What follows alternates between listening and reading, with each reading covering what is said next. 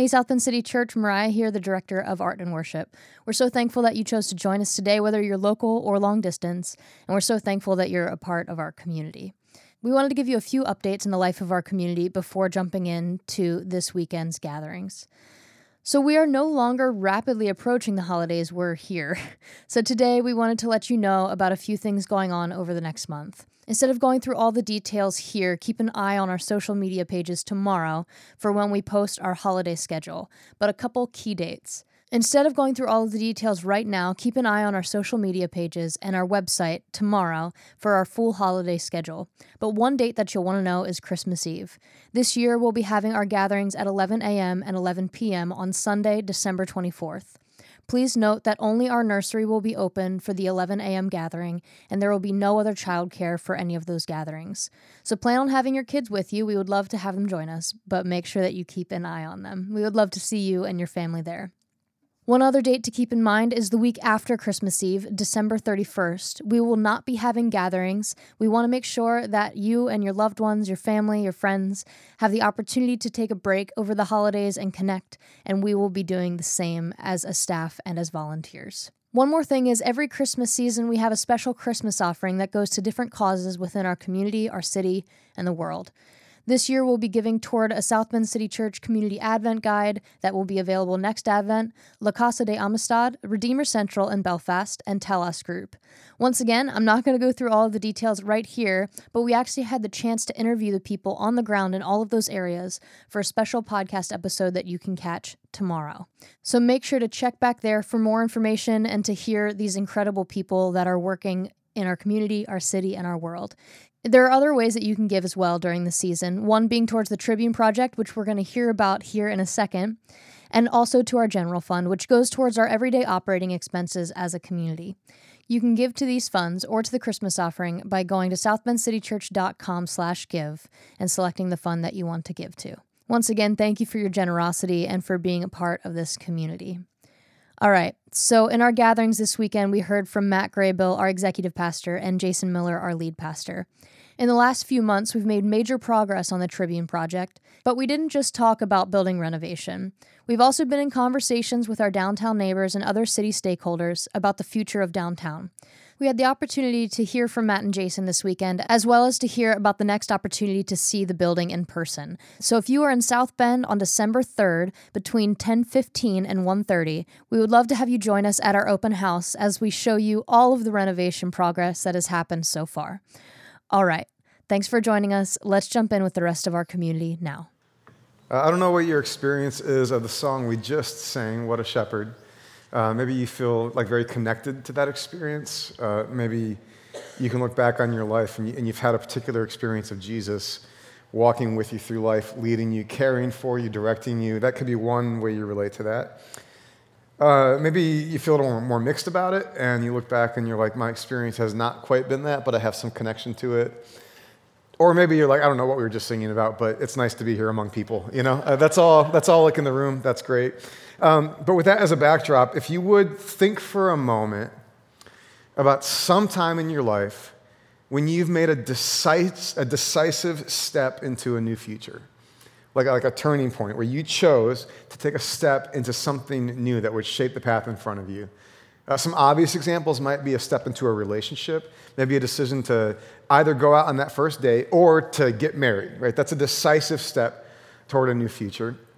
Maybe it's career-based. Maybe you quit a job. Maybe you started a job. Maybe you started a new educational program to prepare yourself for a new path of vocation in life. Maybe it was a physical move. Maybe it was geographic. Maybe you didn't leave town, but you switched houses. But these are all decisive steps that you take into a new kind of future, right?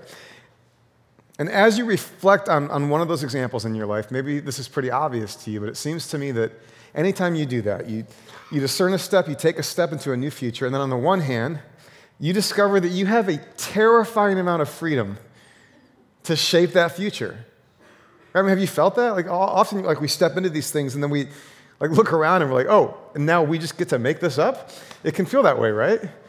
So on the one hand, a terrifying amount of freedom and power an agency to shape whatever that path is. And on the other hand, paradoxically, You discover that you are at the mercy of forces, powers, trends, issues, developments that you have no control over whatsoever, right?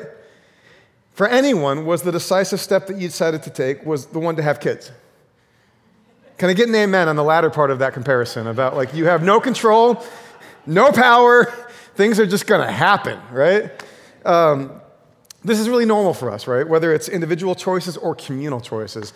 I share that because we've just sung about Jesus as a shepherd who leads us, and I just want to acknowledge that it can be both beautiful and frightening and confounding and hopeful and strange, but also because of the conversation that we want to have today, which at the surface, perhaps, is to update you on a big project that we have embarked on. As a church, we've taken a decisive step toward a future for our home at the Tribune downtown that we are redeveloping and getting ready to move into. But as we talk about that project, I do want to bear in mind for us that hopefully everything we do as a church community becomes a way of practicing the life that we feel called to together, right? And so I hope that what you can hear in some of the details of the story that we're telling today about our decisive step into a future at the Tribune. I hope that you hear in that analogs to your own life and to your own experience, because hopefully everything is practice for our life with God and one another. To get into this today, I'm very excited to bring to the stage one of our pastors who you don't often get to hear from up here, although every day he is leading in really phenomenal and important ways across the life of our church. So will you please welcome our executive pastor, Matt Graybill.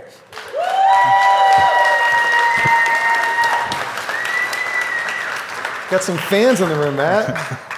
Apparently. I do want to say awesome. A bit more about that, and you're just going to sit there and take it. Yeah. Gosh. Really, it's kind of a weird thing in church, right? Where certain positions, you see them on stage every Sunday, and it seems more visible, the impact that people in those positions are having in this community. And then there's other positions where the nature of the work is day in and day out, often behind the scenes, leading staff and strategies and helping us grow up into our calling together, equipping leaders, mapping things like finances and liabilities and all of that. And Matt does that every day for us. And he doesn't just do it, but he does it exceptionally. And so would you give me another privilege of gratitude for Matt Graybill up here? Thanks.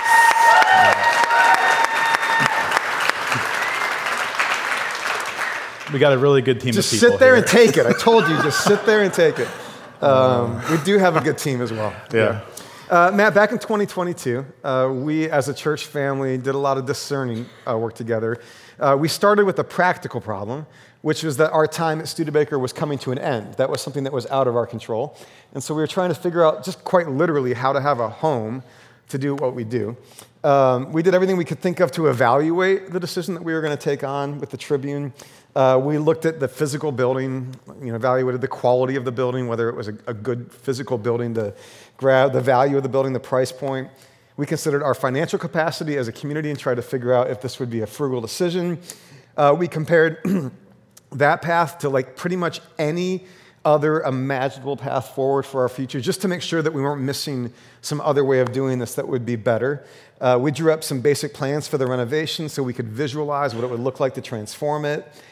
And yet, no matter how much investigating you do, once you take that decisive step and you begin to walk toward it, there's surprises along the way, right? Because you begin to find out what's really in front of you and what you're dealing with. So let's start there. Before we talk about the larger neighborhood and some bigger picture stuff happening downtown that we're also going to share with you today, can you just take us into some of the either pleasant or not pleasant surprises in the building that are part of the project right now? Yeah. So if you've ever done a home renovation project, if you open up a wall, sometimes you see things that you're whoa, I didn't expect that, and it changes the course of the project. And so we've had a few of those that have been good and some that have been challenging. One really great one, so the Tribune printing press housed this press that was 5 stories tall. And in the big room, there was a drop ceiling. And best that our architects and plans could show is that underneath this drop ceiling in this big room, we're probably going to need to put a new drop ceiling in, both for heat but also aesthetics, because it's probably going to be pretty gnarly up there. But then much to our surprise, when we actually pulled down the drop ceiling, it was beautiful. Yeah. This steel industrial cathedral. This is a little anybody had an old house and you ripped the carpet up and there was beautiful wood floor? Yeah, it's kind of like that, right? It's like our architect's like, whoa, like you don't have to do anything with this. Like it actually has insulation above it. Like everything's in good shape. And so that was like super cool to hear. Yeah. Those presses were housed in the middle of this big room. And so there's a hole in the middle of the floor.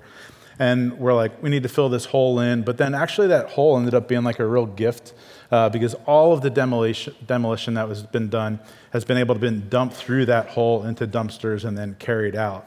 Not only that, but then they've been actually able to bring in these massive lifts that have extended like 70 feet into the air to reach the top of the ceiling to actually put in a whole new fire suppression system. So we're actually able to use that hole to our advantage. It was amazing how like all the timing had to get lined up that once the hole got filled in, what else can't be done at that point. So it's saved from having to have contractors like carry down like cinder blocks downstairs and that type of thing. So quick note there too, we've already told you about how we were originally going to save a lot of the demolition for phase two because there's parts of the building that we don't have to touch during phase one, but we relocated that demo to phase one because of the hole. The good news is that saves money over the entire scope of the multiple phases of the project, but that meant that we front-loaded more cost. The fire suppression is another example, right, where that's actually like phase two, phase three fire suppression installation that's been addressed so that when it comes time to finish the rest of the building, because we do intend to finish the rest of the building, stay tuned for that. Yeah. That's just more work that's already been done and more investment that's already been put into the building. Yeah, so we allocated a sizable portion of money aside for like increased costs, and thankfully, the material costs didn't increase by that much, so we were actually able to relocate some of that money to put in the new fire suppression system. Where it would have been like double the cost, having to build scaffolding and things like that, we were able to use that hole. One bummer of a surprise was the courtyard, which will be our front entrance, is like all cement loading dock. And so we thought we're going to rip that up and actually we'll put in some like green space. And so the architect, contractor, everybody was like, oh, this is going from a solid surface to one that's more pervious. And so this will actually solve the problem of water retention. However, there's an ordinance in the city of South Bend that says if you dig up over 2,600 square feet, then you need to put in a retention pond. So where do you put in a retention pond when you're kind of landlocked? Well, you put it underneath the courtyard, apparently. So we actually had to invest some money into actually putting a stormwater management underneath our courtyard system. But thankfully, again, with saving some, putting some money aside for just some of these like, oops, that's a surprise. We were able to accomplish that. Yeah, we're really thankful for our partners at DJ Construction and Arcos Design, who have been really conservative. They built these buffers in. You know, there's always things that you don't know until you get into it, but some thoughtful planning at the front end has meant that we've had the margin that we need to address some of these unexpected costs in the project, right? Yeah, and another surprise for our contractor, it was no surprise to us, is there was a ton of stuff left in this building. But our volunteers like came through like in huge ways to clear things out through those volunteer work days. So our contractor was like, whoa, you guys did some massive work before we got in here. Yeah, and that saves real money. I mean, that's real labor cost that we were able to save, right? There's some other fun stuff happening in the building. So that hole has now been filled in. Yep. That second floor vaulted cathedral-like room, if you've seen the renderings, you know that that's the phase two worship area, the big kind of dramatic room. But the walls are blown out there, the floor is filled in, and so the basic shape of that room has now taken place. Big windows have been cut into what will be the lobby in phase two, but what's our worship area in phase one, bringing daylight into the area. That courtyard's about to get finished up. And if you're thinking, you know, Jay, it'd be cool if we could just see it. Yes, we agree. So next Sunday, mark your calendars, we're going to open the building up for an open house, beginning at the end of the 9 a.m. gathering and continuing on after the 11. Please, please, please, if you can make it. It's just so much better if you can see it for yourself. So even like if you regularly come to the 11, you could just plan on going from here to there, and we'll have team there to show you the building. It's really something. And if the last time you were in there was maybe over the summer during our consecration gathering, or maybe you've never been in there, I'm not kidding. I've yet to see a person who doesn't say, oh, it's different when you see it for yourself. Yeah, right? Everybody that I've walked through, they're like, oh, I saw the video, I saw the pictures, but like, this is way different than I thought in a good way. Relatively safe for kids, although there's still your problem, adults and parents, but relatively safe for kids during the open house. I will point out, though, that the building does not yet live up to our accessibility standards. Hopefully that's kind of obviously just a facet of being in the middle of the project. So if the courtyard is complete, that includes a ramp that'll get you into the main floor area. But if stairs are a challenge, even with the courtyard, like the elevator's not rebuilt yet. And so other parts of the building won't be ready for you. We just want to be clear about that. And of course, we're committed to getting it to a point where it's fully accessible and we're living our life in there. Hopefully this week they pour concrete and we can... Yeah. Keep an eye on that weather this week. We hope that it's a good week for pouring the concrete there. But please, do what you can to be there. It's really fun to get to show it to you. And I think that can continue to... stir our imaginations for what happens in the building. So we'll see you at the open house on December 3rd. Let's talk a little bit about where we're at in the project financials. Are you excited for the money talk? Yeah, people. That's good. Thank you.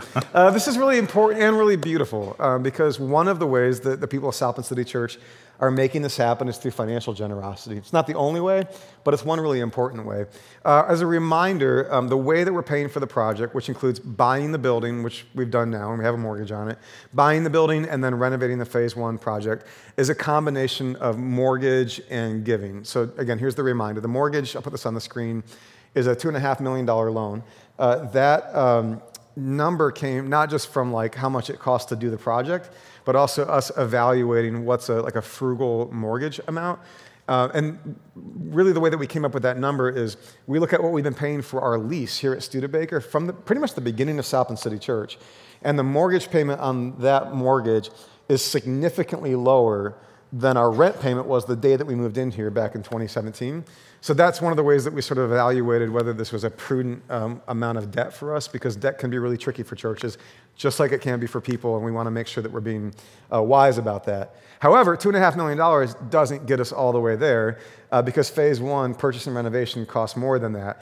And so you all, the people of South Bend City Church, have committed, next slide, $1.8 million in financial giving. That was us back in April of 2022 saying, what do we all want to give over 2 years from April of 2022 to April of 2024? So if you're thinking about the calendar, you realize we're like 3/4 of the way through that roughly, right?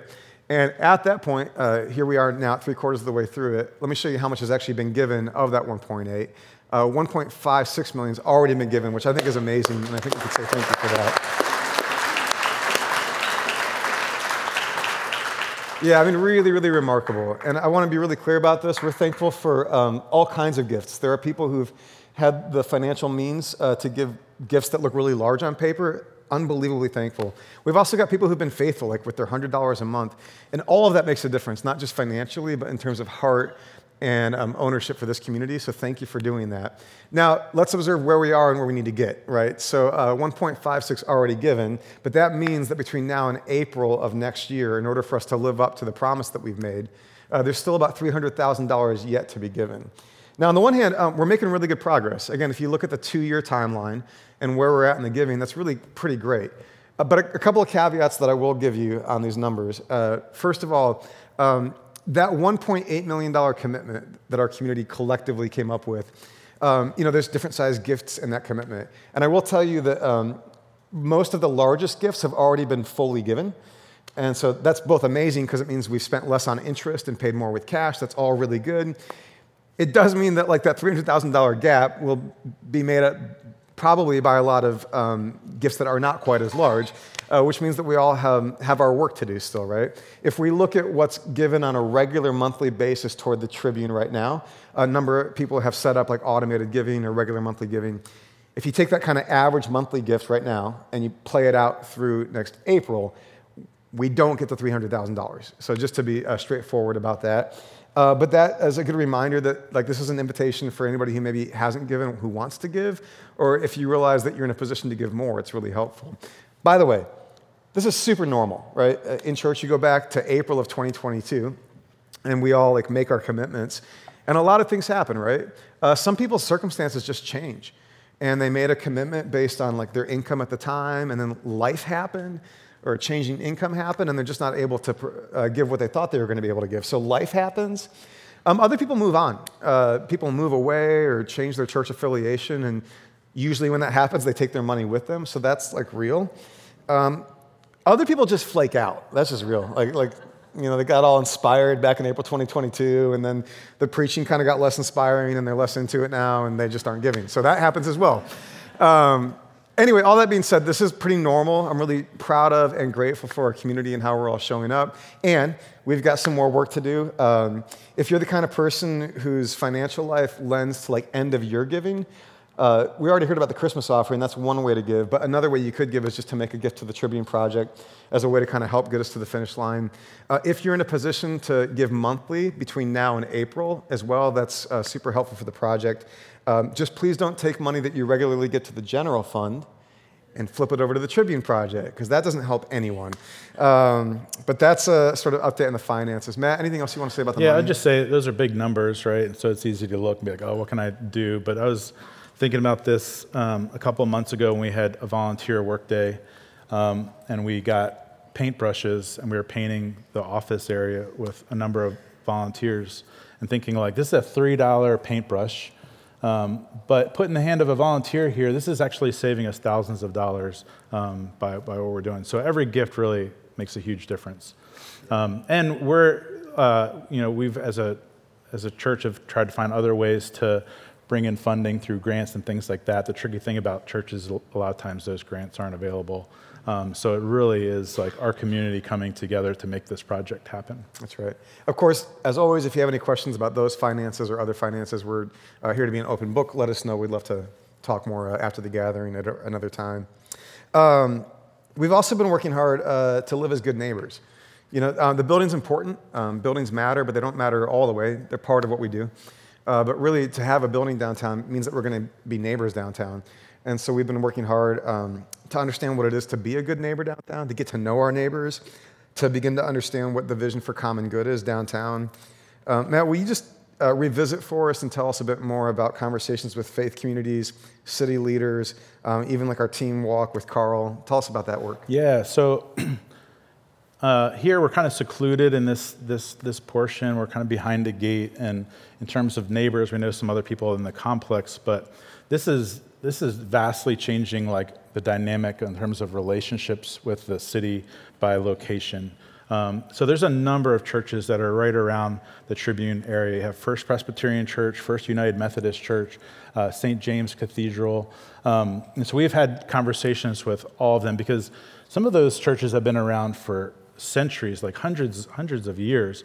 And we don't want to be the young punk coming into the neighborhood saying, you know, here we are, but there's some learning there that we need to do about what's happening in the neighborhood. Also, some really great community partners, organizations, nonprofits, St. Margaret's House, the Upper Room, connecting with downtown South Bend and Willow. It's been really great to be able to build a lot of these relationships with people downtown, hearing about what's happening in the neighborhood, how can we love the neighborhood. Carl Hettler, he's the new South Bend City homeless coordinator. I've been on a couple walks with him around downtown, and he just has been sharing a little bit about like the homelessness crisis. We had our team actually walk with Carl and kind of explore the city and get to meet people, hear their stories, but also see what are the needs that are present in our city, but also what are like the rays of hope of organizations and people that are doing really, really good work. What's amazing is that you build those relationships. There's this community that develops that people are able to lean in on one another. Even this morning, Carl was introduced to somebody that just needed to come into this space to get warm. And then he was able to provide some resources for that person actually to find their way into a better situation. And so it's been really cool to build those relationships as we explore living in the city. Yeah, one other note on that is as our team gets a little more educated, we're thinking about ways for our church to get more educated. And so I think we'll do more of that. It's just helpful to understand how to be a good neighbor downtown. There are some complex dynamics, and different people are living with different kinds of challenges and opportunities for help. And so I know for me, like even an educational point was, I feel like I've been aware of a number of different organizations and services that are available downtown, but it's different to do the walk with Carl block by block and discover just how much good work there is happening and how many different organizations are showing up. And one of my takeaways from that actually is that there's just a lot of compassion in South Bend and a lot of people and groups that are doing their part to make a difference for people who might need something right now. Yeah, and there's a lot of eagerness. One of the things I really appreciate about when we're connecting with a number of these neighbors is everybody's really willing to work together, for the common good. And you don't see that in a number of cities. Yeah. Matt, you said to me a couple times now, as we kind of get to know the landscape downtown and keep track of new developments downtown, you said that you're really glad that we were able to buy the Tribune when we did, that having gotten our hands on it back in 2022, the kids are excited too. That's at least I hope that's what that screen means. You're really glad that we were able to get our hands on it when we did. Why'd you say that? What's happening now that has you saying that? Yeah, so... this building has been sitting vacant since 2017, but when we went into the process to purchase it, is this the right timing? Is this good? Sometimes you don't know what you know until a little bit later on. So now looking back, it's whoa, there's actually a lot that's starting to happen in this particular area. And I think if we would have waited, I don't know if we would have had this opportunity to purchase the building, or at least purchase it at the price that we purchased it at. We purchased the building for $1 million. It's now appraised at close to $2 million, just as is. That'll increase as we finish work. But there's some significant development that's happening in this portion of the city. In fact, the city of South Bend just had a press conference inviting a number of partners in the city, sharing about the development of this particular area, over $1 billion that's actually going to be invested in this particular portion of the city. Yeah. I mean, I hear that number, over $1 billion, and we're not talking citywide; we're talking downtown over the next few years, and those are all projects that are teed up and moving forward. This includes Memorial Hospital, New Beacon Tower. Yeah, so you have Memorial Hospital, Beacon, they're building a tower, they're expanding their footprint. They'll offer some apartments, retail, more medical services. Then you have the Morris doing an expansion. South Bend Cubs, the Four Winds Field, they're adding an upper deck. So they're doing a couple $1 million worth of expansion in this particular area. They're expanding as well. Notre Dame was at that press conference. It's the first time in their strategic plan that they've mentioned South Bend as a part of their strategic framework. And you're allowed to laugh at that. And so I mean, observe that. Yeah.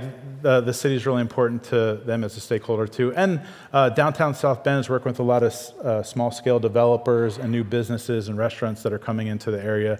So that this particular area actually, I think, is teed up for a lot of growth and development. And speaking of area, we'll throw a map on the screen. It's a little hard to see from where you're seated, I know, but I'll kind of help you here. So this is an aerial shot looking like a satellite image of South Bend. Right here at Studebaker, where we're gathered this morning, we're at the bottom of that map, almost down to that white line, but not quite there. You can see that's the railroad, actually, that kind of cuts across there. We're quite familiar with the trains here at South Bend City Church, so that gives you some bearings on the south end, right? If you go all the way to the north end there, you'll see the bank of the river that basically stretches up to Memorial Hospital and then Leaper Park, which is right there on the river. So that's the north-south spread. Over to the right, you see it folds in some of the east bank stuff. But what stands out to me here on this map is if you go out the door this morning back to Lafayette where the parking lot entrance is and hang left and go north, and you basically just go right up to right in the center of that map, you end up at Tribune and the place where we're going to be stakeholders in our future.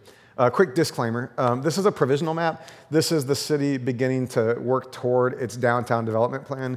We got this from Caleb Bauer, the Executive Director of Community Development, or Investment, thank you.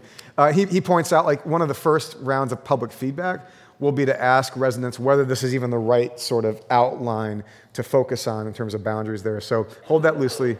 But the city is, along with these other partners and along with churches and along with us, getting ready to sort of make a serious investment in a vision for downtown South Bend. Yeah, and what's really cool is to be considered a stakeholder in that. Yeah. Early on in this project, we connected with the city, and there was someone in the city who said, I got to be honest, we really don't need another church downtown. And they were saying, the church doesn't help pave the roads, the church doesn't help with taxes and things like that. We kind of argued about like what are the other ways that we contribute to the city. But then that same person just a couple of weeks ago called me up and said, could you give me all the names of the churches that you're connecting with? Because we really see you guys as really valuable stakeholders in this process. Yeah. It's like, and so, I couldn't tell this person like, hey, no, we're, this type of church, like, but it had to be shown, like, and I think that is a attribute to like our community having fingerprints all over the city. And to be fair to that particular city leader, and I've heard you point this out, Matt, there are some stories that explain why city leaders might feel a little skeptical or cynical. One of the things that's happened more than once in downtown South Bend is a church community has gotten its hands on an old building. And frankly, it's been left worse off than when it started. Maybe they bit off more than they could chew. Some of these projects are challenging. And so we get to show, not tell, right? It's like you could try to tell city leaders, no, we're going to do it different. But you can't really. You just got to show it.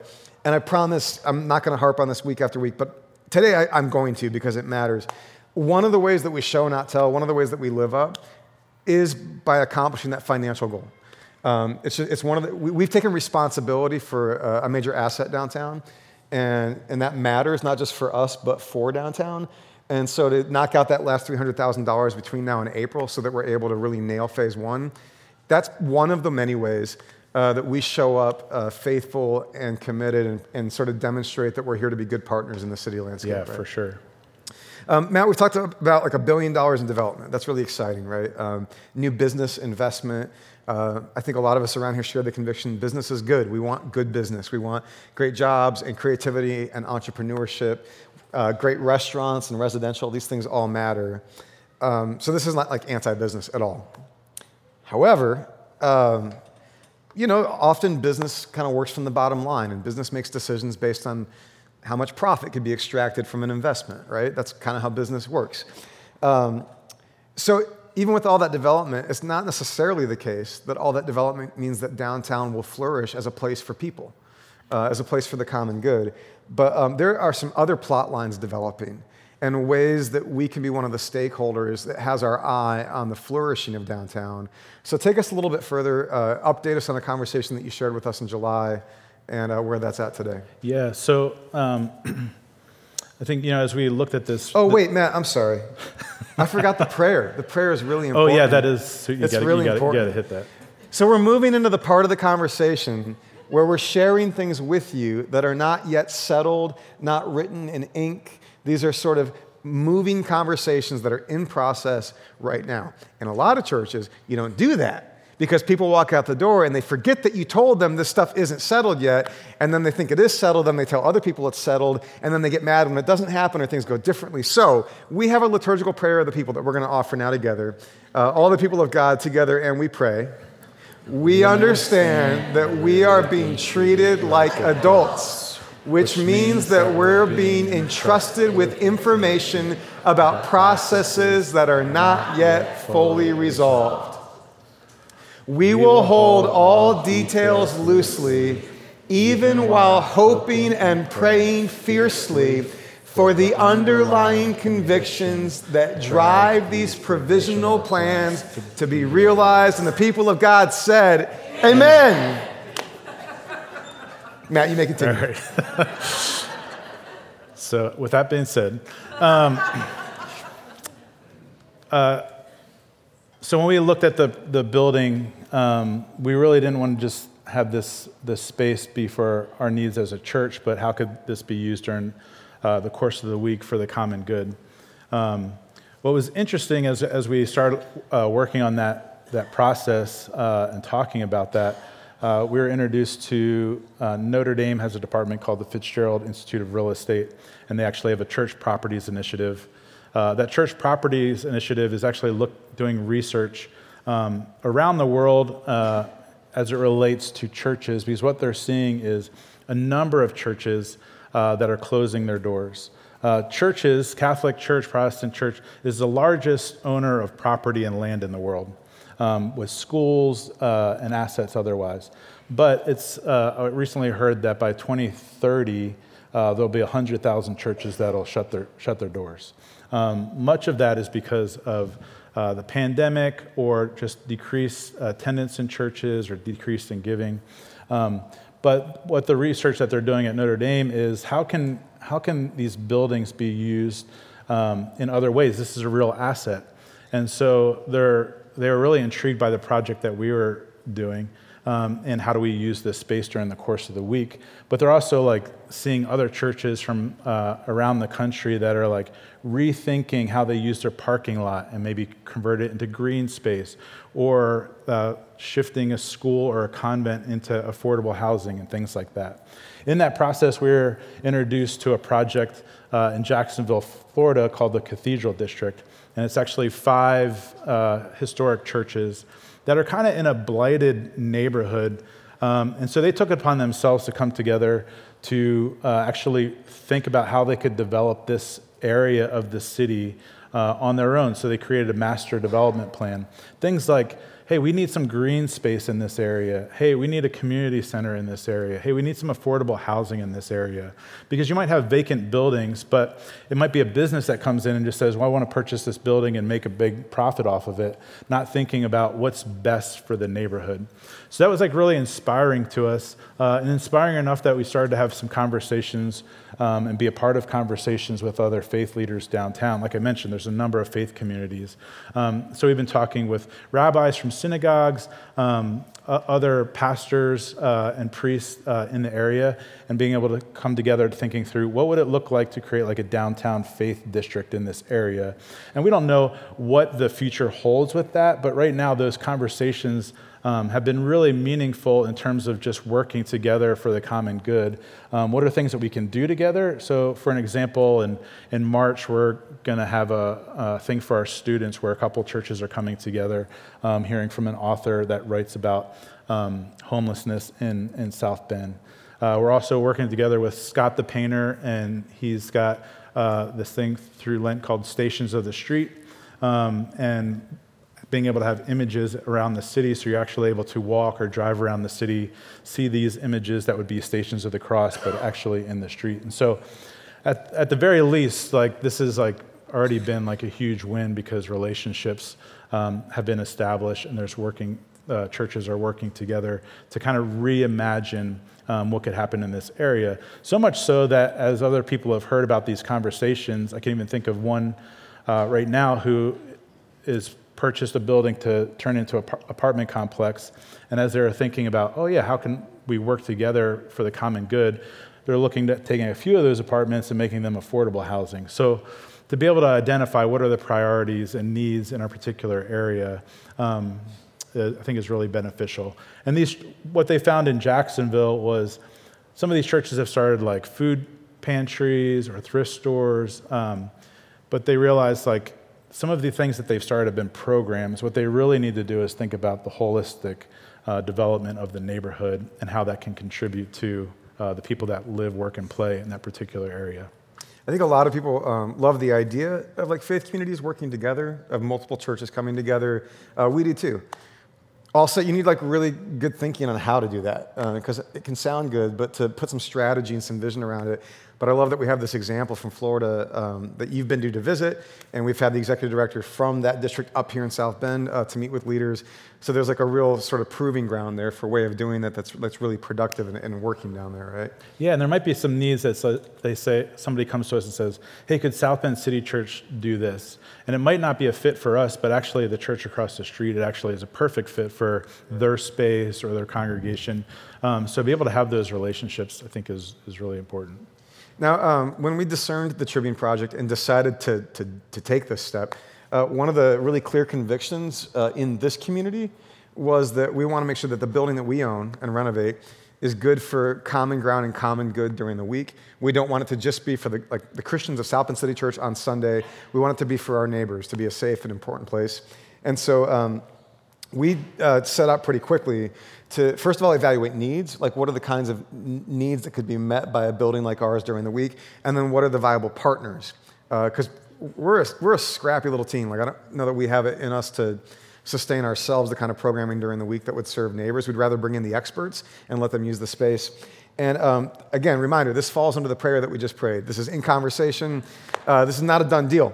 This is in the middle of process. But we wanted to let you know about sort of an emerging possibility that we, a lot of us who've looked at this, think might make the most sense. And so, Matt, will you tell us about this possible partner?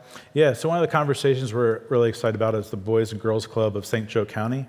They are doing phenomenal work, and just was able to be on a tour with them of a number of their locations. I was unaware, maybe just had some ignorant thoughts of what I just thought it was a club where kids hang out. I had no idea how much work they're doing with literacy and reading comprehension and providing after-school help in terms of tutoring, as well as doing great work in the areas of like mental health with students. They've increased in St. Joe County from 5 locations to over 20 locations in the last 5 years, gone from about 50 staff to 300 staff, but they still have a waiting list of around 900 kids and students because of lack of space. What's interesting is they're actually the Porter School of Leadership, which is just right down the street from the Tribune building. They're creating, half of that will actually be created for a student zone. What they found out is that teens don't really like being in the same club as their younger siblings. So they're creating a space specifically designed for them. We think it'd be a great fit for the younger kids to be able to be a part of the program at the Tribune building, specifically in our kid areas. We design the area so it could have multi-functionality, not just for our use on Sunday, but actually for others during the course of the week. But they're doing really great work. There's some solid leadership at the Boys and Girls Club, and that's a conversation we feel super excited about. Yeah, so it's possible that something like that would be maybe kind of a primary partnership. That doesn't exclude other ways that the building can be useful, other one-off events and other partnerships. You know, even in design, I think I might have mentioned this before, but Jay and I visited a church in Chicago that moved into an old facility, but the first thing they did was jackhammer the floor and create an auditorium-style seating, and it was like... With a sloped floor. Yeah, sloped floor. And it was like, oh, shoot, this can only be used for one style of venue. And so for us to be able to we're actually looking at staging that can be moved around, so you could have lecture style or in the round, which really benefits. Space is so key for people. We were just given the word of Habitat for Humanity gave us a Church Partner of the Year award. Good job, South Bend City. Yeah. But maybe people are like, wait, what? Yeah. The funny thing is we've never built a house, actually. But why they named us Church Partner of the Year is because we allow them to use this space at no cost for a fundraiser, and that fundraiser was able to generate thousands of dollars, and the care and connection that we were able to support, not only during that day, but in some other leadership conversations, really benefited them in a variety of ways. So just the space is a huge issue. Yeah, that's right. So there'll be events, other opportunities for people to utilize the space during the course of the week. Yeah, so stay tuned for more developments in our conversation, both with Boys and Girls Club as one possibility and whatever else might be going on. The thing you should not do is go out and say, I heard there's a Boys and Girls Club going into South Bend City Church, because you prayed the prayer, for Pete's sake. So remember, this is provisional. Would you all like to know when we're moving in? Yes. We don't know. Sorry. Sorry, that's unfair. No, we're getting closer and closer to a concrete timeline. So we're going to show you a couple of different scenarios here. I know I kind of love this. I've heard from some of you that you want to make sure that you're here for our first Sunday. That's really beautiful. For now, we can at least kind of narrow the window for you. So sometime in February, the renovations should be wrapping up, right, Matt? Yep. And that means it's kind of you renovate a house, then you still got to move in, right? Just because the builder is done doesn't mean you're ready to go. So we're kind of working out enough time for us to get in there and get set up. Easter next year is on March 31st. Could be really cool if we get to have our first Easter at Tribune, right? However, we aren't fools, and we don't think our first Sunday should be Easter at the Trib. That'd be getting the keys to your house on Wednesday and hosting family Thanksgiving on Thursday. Like, don't do that, right? Like, give yourself a moment. So our team's been working out some timelines with Margin. Let me show you two possible scenarios for how this will go. Plan A, and this is the one that so far looks pretty viable, is that on March 3rd or 10th, one of those Sundays, instead of having our regular Sunday gatherings, we would turn the Sunday morning into a work day. There's a lot of different shapes that could take, but we would do that on the 3rd or the 10th. And then that would give us either 2 or 3 Sundays at Tribune for regular gatherings before Easter at the Tribune. That'd be a really fun chance to welcome a bunch of neighbors into the Tribune. So that's plan A.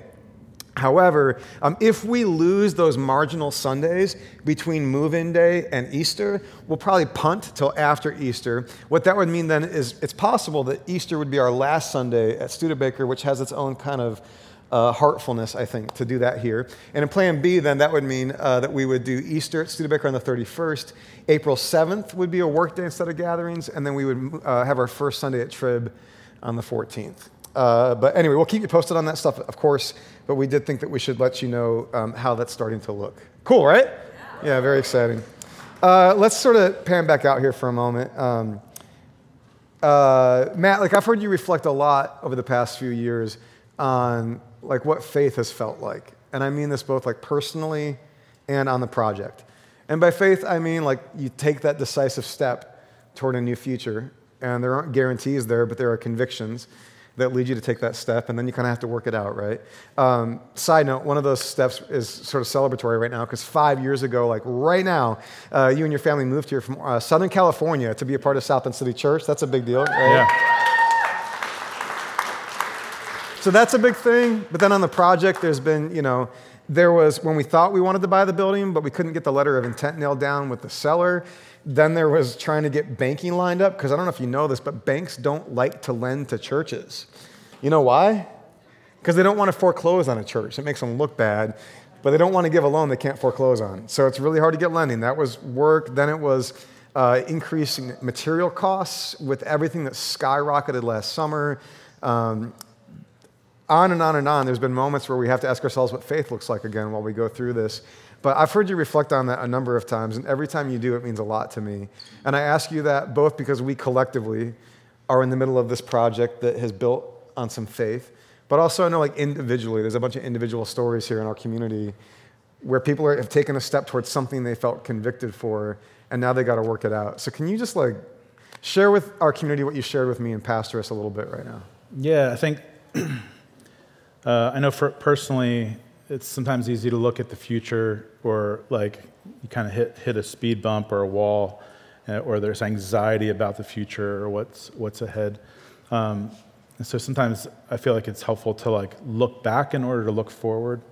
Look back and be oh man, we've been taken care of. 6 years ago, I feel we were at a real crossroads of what we were thinking about church life and what does that look like? I wasn't even sure if I wanted to stay working in a church. It's just a real crossroads. But now I look at 5 years being here and look back and be oh man, I'm so grateful. And so sometimes it's easier to look ahead and be what's going to happen here? So each of those moments with the Tribune Project felt oh man, are we going to get through this? But then to look back and be man, God has taken care of us each step of the way. And sometimes I don't understand how all the timing and things work, but there's just a mystery of things working together in the way that they should work. And I know anytime we've made a transition, there's things that we needed to learn. There's people that we needed to meet. There were experiences we needed to have. But I think that's, for me, that's encouraged my faith to be able to look back and be man, there's been a lot of trials or there's been a lot of hard things, but we've always had what we need or we've been taken care of. And I would never have guessed 6 years ago that I'd be in South Bend, Indiana. Yeah. But now, my mom asked me at Thanksgiving, she's are you still glad that you're there? I'm yeah, I wouldn't change it for the world. And but it took a difficult step. Not just for me, but for our family and for our boys to take that step to come here. And I think with this project, that's been the same thing where, it's kind of stepping out in faith to okay, we think this is the best next step. but being reminded that like we've been taken care of thus far. I think we'll, might not look exactly how we want it to look in the future, but I think we'll be taken care of in the future. Yeah, to me, it's not just on the project. It's not just that we've had the resources, although thank God we've had the resources, and thank you that we've had the resources. It's also that, like, for a church that feels really called and convicted to love the city well, it's to find out that there were neighbors who were just waiting to have these conversations, that there are partners ready to go, that, like, not just money's paying for the building, but that, like, people are showing up to partner with and to educate us and to help us understand how to do that. Yeah, I remember somebody saying to me before we moved here, said, Matt, some of your best friends are yet to meet. And I feel like that is really, really true, And I think the same is true with this project, right? Some of like the most like key connections or partnerships or people that are invested, like we've yet to meet or be connected with. That's right. Earlier this fall, we've been in the letter called Romans in the New Testament, and we're taking a little break right now as we move into Advent. But I want to skip ahead because there's this really beautiful and simple but kind of profound benediction that Paul writes in the letter. And these words have been sitting with me as I think about the story that we've told today. And as I share this with you, I'm going to ask Zach and the team to come back up. And there's a song that we sang earlier in our gathering, but it's also a song that we sang back this summer when we consecrated the Tribune building as a community. And we're going to come back to that refrain a little bit more. But as they come up, let me just share this with you from the letter of Romans near the end, where Paul says, "May the God of hope fill you with all joy and peace as you trust in him, so that you may overflow with hope by the power of the Holy Spirit." Let me say that one more time for us, maybe as you think about some step that you've taken into a future, and maybe it's a little bit harrowing right now, or maybe you feel the work that we're doing together in both the joy of it and the challenge of it. Let me read this again. "May the God of hope fill you with all joy and peace as you trust in him, so that you may overflow with hope by the power of the Holy Spirit." That's a good word for us. Zach, will you lead us? I want to invite y'all to stand as you're able.